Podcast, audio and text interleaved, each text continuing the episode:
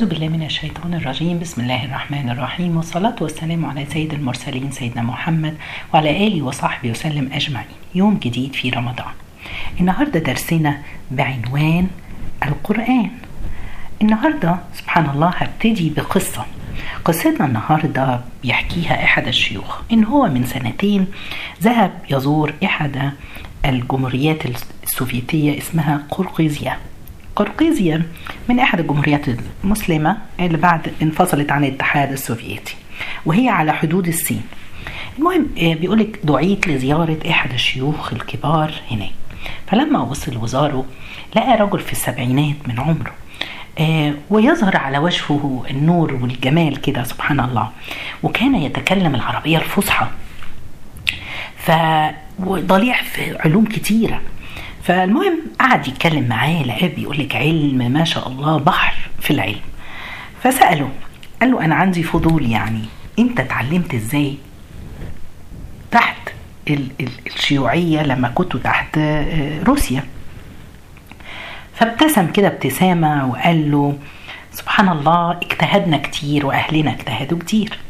فقال له سبحان الله كان أهلنا بيعملوا إيه؟ بيحفروا تانلز بأنفاق تحت الأرض في عمق بعيد. والأنفاق دي توصل لحتت ويبنوا فيها زي مدارس وأماكن يباتوا فيها التلاميذ. فبيقول لك كان الطفل لما يوصل لسن عشر خمس سنين خمس سنين ياخدوا أبوه ويمشي بيه في الظلام لغاية ما يستقبله يمشي ورا واحد مرشد المدرسة. يوصل في حتة بيقول لك حتة مهجورة بتبقى خرابة أو بيت مهدوم ومنها بينزلوا ي... عشان يروحوا في النفق. النفق بيستقبلهم هناك المدرس ياخد التلميذ ويمشي بيه ويروح يوديه المدرسة. يقعد من سنتين لثلاث سنين. سبحان الله ما بيشوفش أهله ولا بيسمعوا عنه حاجة. بعد الثلاث سنين يخرج يكون حافظ للقرآن وبعض العلوم الاخرى لاخره حاجات تانية علوم تانية. وسبحان الله كان يقول لك إن هو ساعات ممكن يرجعوا تاني ويتعلموا. علموا العقيدة والفقه والعربية كل الحاجات دي. فبيقول سبحان الله يعني ده الناس دي بتجتهد. إحنا دلوقتي عايشين وفي إيدينا كتاب الله. معنا القرآن. هل إحنا بنجتهد زي ما الناس دي كانت بتجتهد؟ إحنا حالنا مع القرآن مختلف. فين الاجتهاد اللي كنا؟ بنعمله. لما نشوف كانت الصحابة بيقولوا إحنا عارفين يا جماعة قبل ما أقول على الصحابة إحنا بالظبط عاملين زي اللي بيروح واحد رجل يعني راح لطبيب واحد فلاح راح لطبيب انف واذن وحنجر وقال له عندي وجع في أذني. فقال له في التهاب فيها في الأذن الوسطى هديك مضاد حيوي كبسولة كل ست ساعات. لمدة أسبوع. بعد يومين رجع الرجل ده الفلاح للطبيب وبيقول له أنا لسه ودني وجعانة. قال له معلش استمر فيه. استمر ست أيام وبعد كده رجع له. قال له الوجع فظيع. قال له إزاي؟ أنت خلصت المضاد الحيوي. قال له خلصته. وما فيش حاجة. فقال له يعني أنت بتاخده إزاي؟ فقال له إن أنا بحطه في ودني. سبحان الله. وهي كبسولة تتبلع. يعني هي مش نكتة على فكرة. هي المشكلة إن هم ما فهمش المشكلة. إحنا نفس الحاجة زي الرجل ده. بياخد الدواء ولكن ما بيشفيهوش. ناخده غلط. لما ربنا سبحانه وتعالى في القرآن بيقول لك وننزل من القرآن ما هو شفاء ورحمة. طب ليه الشفاء؟ ليه الشفاء لما في القلوب؟ طب إحنا قلوبنا فيها إيه؟ صدورنا فيها إيه؟ فيها أمراض كتير. حقد غل كسل آآ آآ كبر غرور خوف عدم توكل على الله سبحانه وتعالى. طب ليه ما بنشفاش بالقرآن ده؟ لأن إحنا بنستعمله غلط. يقرأ ولا يتجاوز تراقيهم. ما بيغيرش فينا حاجة. لو سمعنا سيدنا عثمان بن عفان بيقول كنا نتعلم القرآن مع رسول الله. العشر آيات من القرآن. لا نتجاوزها يعني عشر آيات وستوب كده نقف ممنوع نكمل حتى نتعلمها ونفهم ما فيها والعمل بيها. هو ده هو ده اللي ناقصنا. يعني فهم وبعدين تفسير معناها وبعدين تطبيقه. دي كانوا الترتيب بتاعهم. نظامهم. اقرأ افهم تدبر طبق وبعدين احفظ. إحنا بقى لا احفظ ثم احفظ ثم احفظ ثم احفظ. بنحفظ حتى من حفظ منا القرآن يحفظه ولكن إيه؟ ولا يفهم منه شيء. المشكلة يا جماعة القرآن بقى بالنسبة لنا عامل زي السراب. ليه؟ ما بيغيرش فينا حاجة. إحنا بنتقن في القرآن الأداء الصوتي و... لكن نعجز سلوكيا. القرآن يتردد في الحناجر ولم يبلغ تغيير المصائر.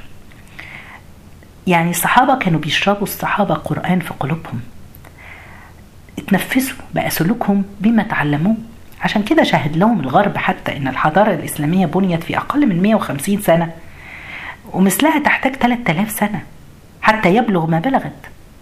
لكن إحنا بنعمل إيه؟ آه سبحان الله اللي أنا عاوزه أقوله القرآن هو كتاب الله. إحنا في شهر رمضان شهر القرآن شهر تدبر القرآن.